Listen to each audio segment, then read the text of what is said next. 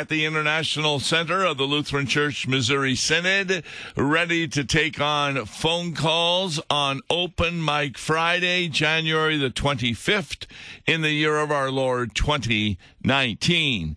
As I walked into the building, uh, somebody asked me, Hope you have a good program. And I said, Well, that will depend on the callers. And the callers can phone in right now. Are you in the St. Louis area? All you dial is 821 0850. Are you in the North America area? All you dial is 1 800 730 2727. And what do you want to talk about? Well, you can discuss what we've talked about on Law and Gospel during this week uh, we spoke on Wednesday about the various parts of the body as being members of the church. And yesterday with Wes Reimnitz, we dealt with the subject of self help sermons. Uh, a lot of sermons, we were making the point, are falling, in my opinion, into two categories. One of them is kind of an entertainment self help sermon where you're here to learn how to become a better Christian. Uh, the other sermons I refer to as exegetical sermons, where they do a pretty good job of what should be done in a Bible study, namely in going through the text and explaining it. But you can call me right now, and without further ado, let's go to the phone line and talk with James. Hi, James. Hello, Pastor. How are you? I'm doing real good, and you're doing early.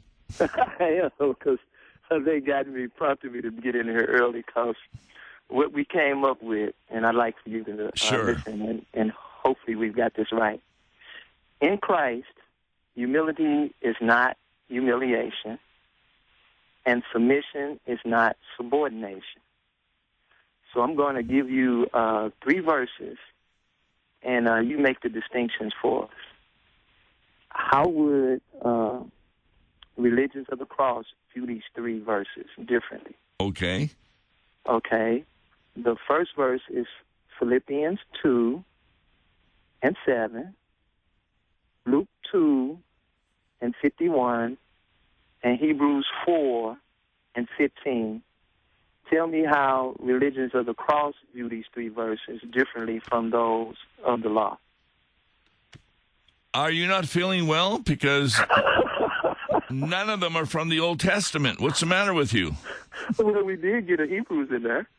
Oh, Hebrews, that's right. Yeah, and that's uh, Genesis, Exodus, Hebrews, Leviticus, Deuteronomy. Very good. Yes, I forgot about that. Hebrews. You, All right, and I know you're going to get off the air, so.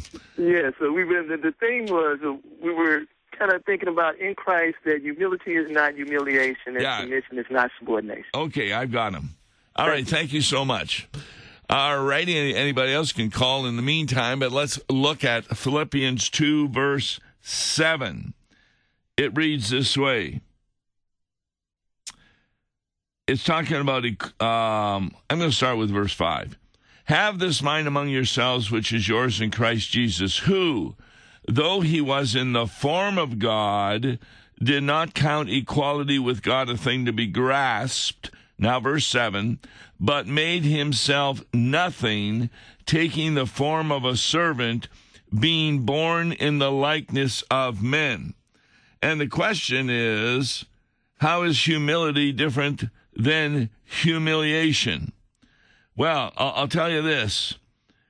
What's really important here is the term that we use for humility is found. It's in the next verse. And being found in human form, he humbled himself be, by becoming obedient to the point of death, even death on the cross. Now, there's the word humbled. Scripture interprets Scripture. What does being humbled mean? It means what that verse 5 says. In humility, did not count riches more than yourselves. In other words, be like Jesus, who, though he was in the form of God, did not count equality with God a thing to be grasped. In other words, he didn't come to earth in order to become God. He already was God. But he made himself nothing. That's the difference between being humbled and humiliation. Humiliation, I would say the synonym for that is being embarrassed. Like if um, I go to church, and this happened to me recently, I don't normally wear my collar when I'm driving, that clergy collar. And one time I forgot to put it on when I got out, and I did the whole service without realizing I didn't have it on. At the end of the service, during the announcements, as I realized I had not had the clergy collar on, I made the point that we have to do the whole service again, and this time with the clergy collar on. they all laughed. But of course, that was kind of being embarrassed, humiliated in not dressing properly, vesting properly for a worship service. So that's the difference. Jesus was not humiliated, although in the eyes of others he was on the cross, but he humbled himself. And, and that's quite a, a difference there. When you humble yourself, it's like what parents do in raising of children. They don't have to listen to children, but a lot of times the child will ask something, maybe want to go to McDonald's or something like that, and the parent will say, sure. And therefore, the parent sets aside their plans for the day in order to meet the request of the child. Luke 2, verse 51. So let's read that first of all and see what that has to say uh, that James is asking about. Uh, this is about the boy Jesus in the temple, uh, this particular section, uh, when he's answering questions. Verse 51 and he went down with them and came to Nazareth and was submissive to them. Now, I really like that translation from the ESV, submissive. A lot of times in the English, you can divide a word up, find out what language it came from, and have a pretty good idea what submissive means. Does it mean being a slave to, being subject to in the sense against your will. No. Submissive comes from two Latin words. Sub, you know what that is? Submarine, under the water. Sub, under. Missive comes from missio, the word to be on a mission. So when a child is properly submissive to the parents, that means they are following the mission the parents have given them to do, and they are under that mission. And hopefully, it's something good. Like the parents may say, you know, you need to eat your vegetables. So, being submissive does not mean being a slave to, uh, unless the parents are telling you to do something that is contrary to the Word of God. Therefore, submissive is what Jesus was to the Father. He was submissive in the sense that he was following the mission of the Father and therefore was obedient.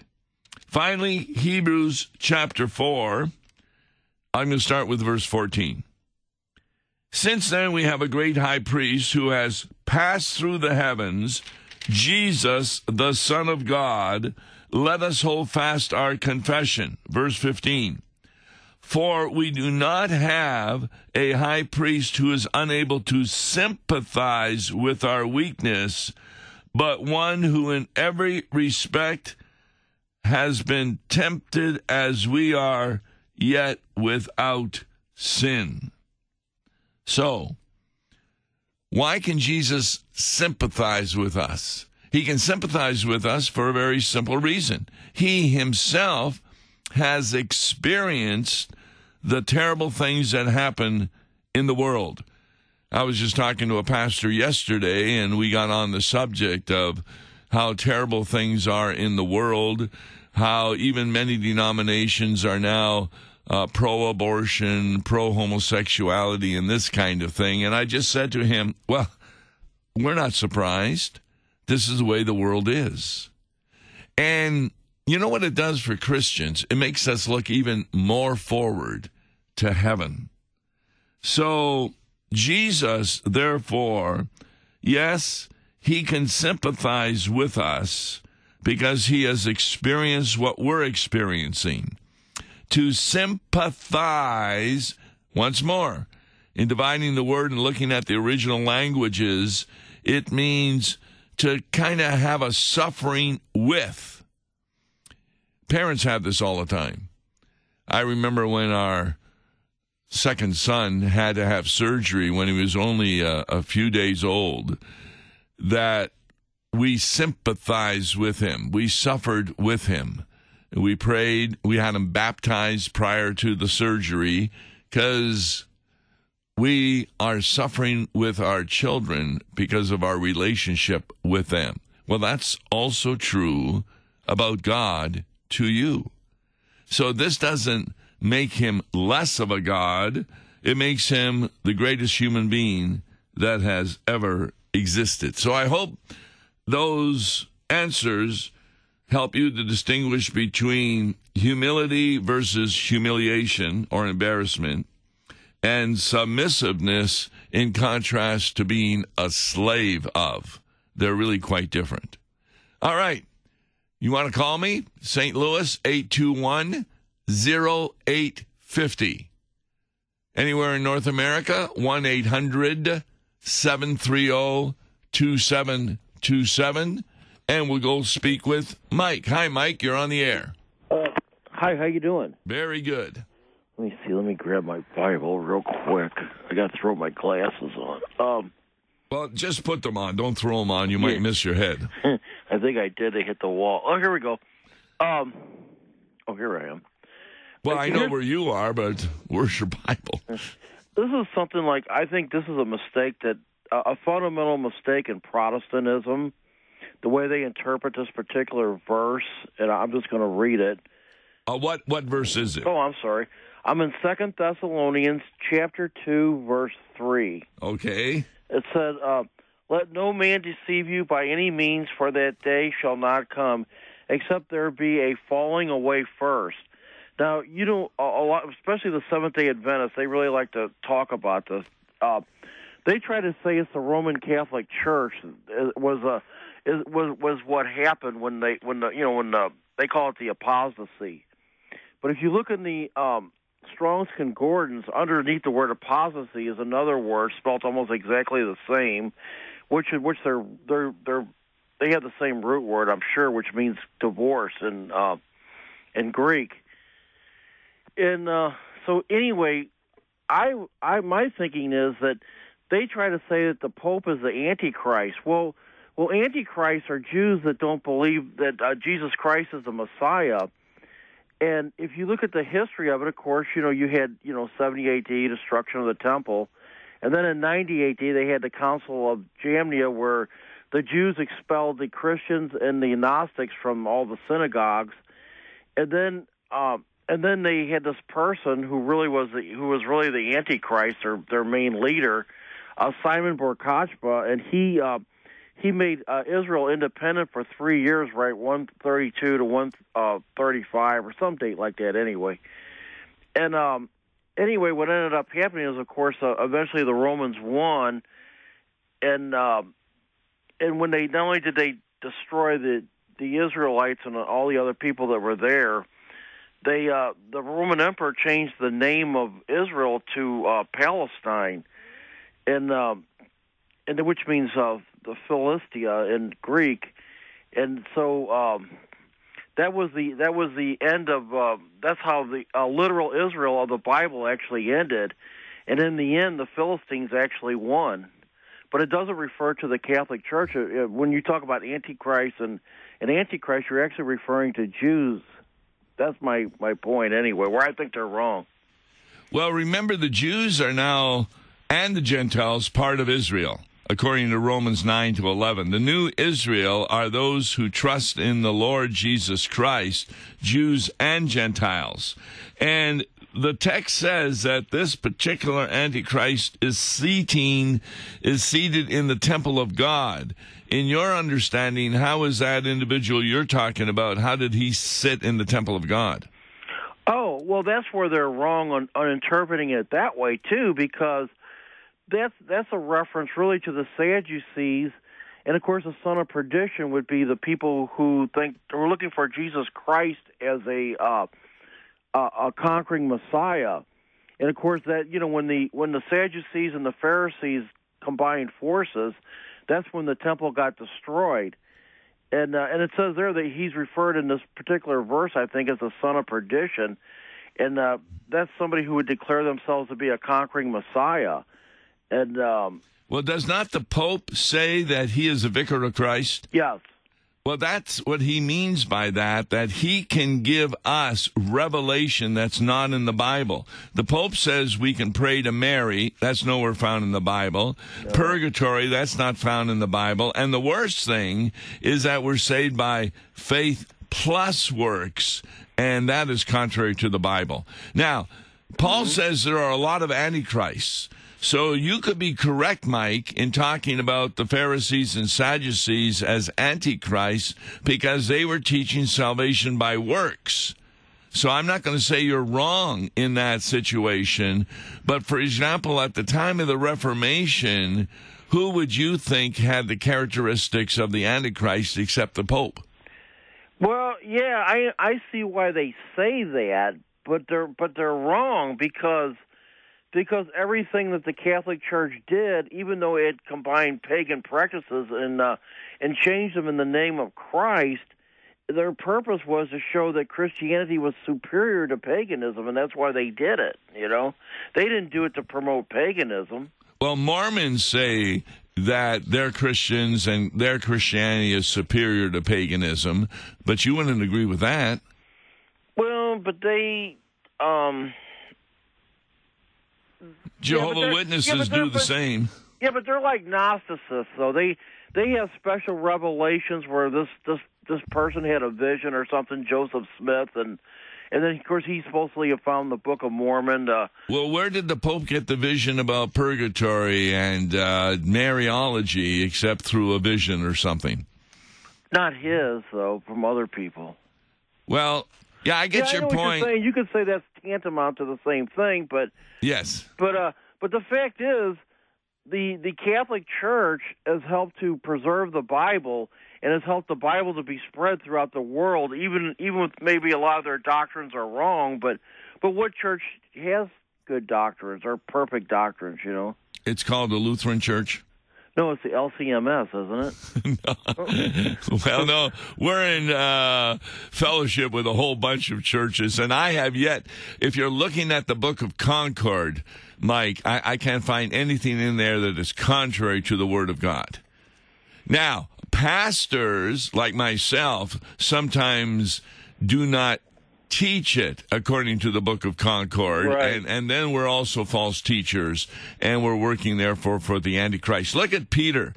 I believe peter went to heaven but when he said to Jesus, No, I'm going to protect you, Jesus looks at him and says, Get thee behind me, Satan. At right. that point, he was working for the Antichrist. You may not be aware of this, but those churches, at least ours, that may consider the Pope at that time to be the Antichrist, we don't say, therefore, that he was going to hell.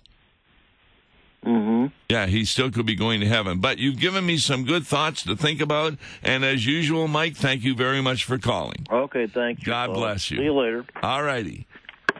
And we're just going to go right on and talk to Steve. Steve, you're on the air.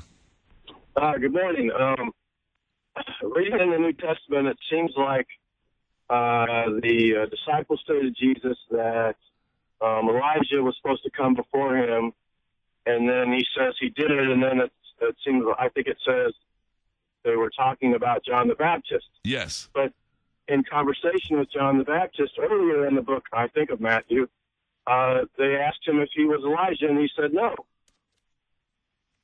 I think they asked him if he was the Messiah.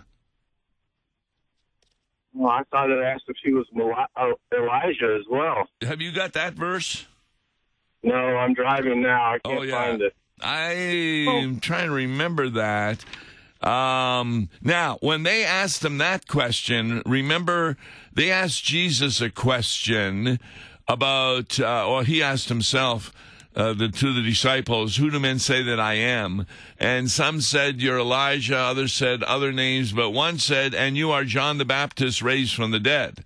So if the people, when asking John the Baptizer, Are you the Elijah that has been raised from the dead? his answer would have been appropriate No, I am not. But in Jesus' mind, he was a fulfillment of the prophecy that Elijah would come before him. And in fact, remember, even on the cross, when Jesus says, Eli, Eli, lama sabachthani, namely, my God, my God, why have you forsaken me? It appears that some of the people thought he was calling on Elijah and mis heard his Eli, Eli, which is my God, rather than the first letters of Elijah. So if John the Baptist thought they were asking, I can't remember that passage, but let's say you're correct, then he is not John uh, Elijah risen from the dead. But Jesus says, no, he's the fulfillment of the prophecy that Elijah would come as a forerunner, and that was the task of John the Baptizer. Okay? Okay, so maybe not the exact yes. person, but the uh, the uh, the image or the being of the likeness of or something like that. Just like Jesus is also considered the new David. Remember?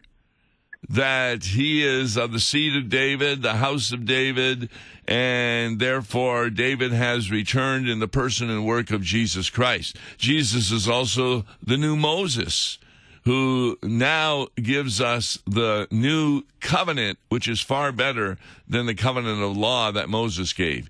So even Jesus is referred to as different people, but he's not the same person. He's just the fulfillment of what they had been.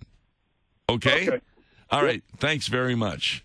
And we're just going to go down the line and talk with who's this? Hello? Wendy. Oh, Wendy. Sandy. Sandy, I'm sorry, I misread that. That is perfectly fine. Uh, good job this morning, Pastor. Uh, just a defining scriptural reference to Antichrist. Uh, can't place it in Scripture exactly, but he who believeth not that Jesus Christ came in the flesh has the spirit of Antichrist.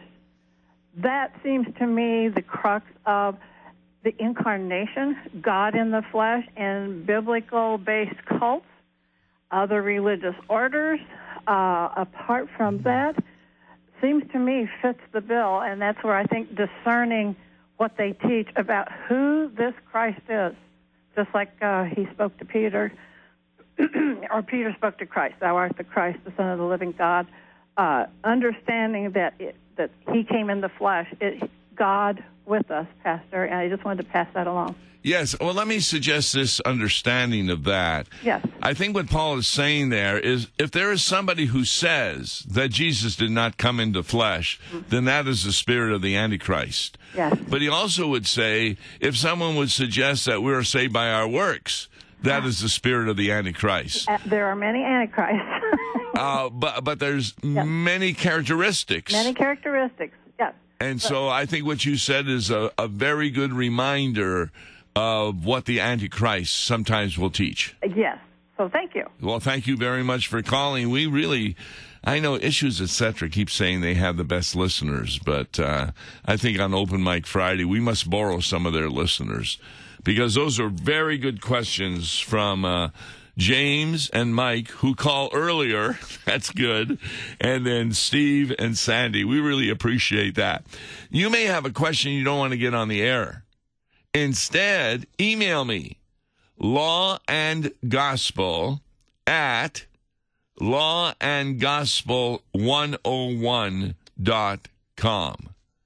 So that's how you can email me, and gospel at lawandgospel101.com. And I will normally reply to emails on the air. I don't need to mention your name if you don't want me to. No problem with that. But also, if uh, we, we've begun a new year and we're looking for some finances to help us, please listen to how you might be able to uh, send us finances in order to keep and Gospel on the air. Pray for some good weather this weekend for our worship services in order that nothing will be canceled. I'm Tom Baker. Be back on Monday with another reading from the Epiphany. Till then, God bless. Listen to Law and Gospel each weekday morning at 9:30 on KFUO. For a tax-deductible gift to Law and Gospel, please make your check payable to Concordia Mission Society and mail it to Tom Baker, P.O. Box 28910, St. Louis, Missouri 63132. To give online, visit lawandgospel101.com or call toll free 1-877-267-1962. Views and opinions expressed on Worldwide KFUO may not represent the official position of the management or ownership of KFUO, the Lutheran Church Missouri Synod. If you'd like to comment on programs or topics heard on Worldwide KFUO, write us at KFUO, 1333 South Kirkwood Road, St. Louis, Missouri 63122. You can also leave a question or comment on our comment line at 314 996 1542. We are the messenger of good news, Worldwide KFUO.